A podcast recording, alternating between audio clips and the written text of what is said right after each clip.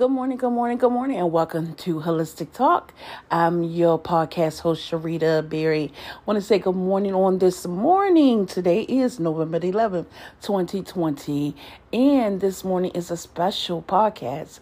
I want to say thank you to all those men and women who served our country that are veterans, and also thank you to those men and women that are still serving our country today. Happy Veterans Day to you and your family, you and your household.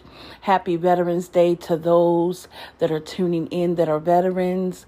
And enjoy your day on today because it is a day that is dedicated to you. Happy Veterans Day.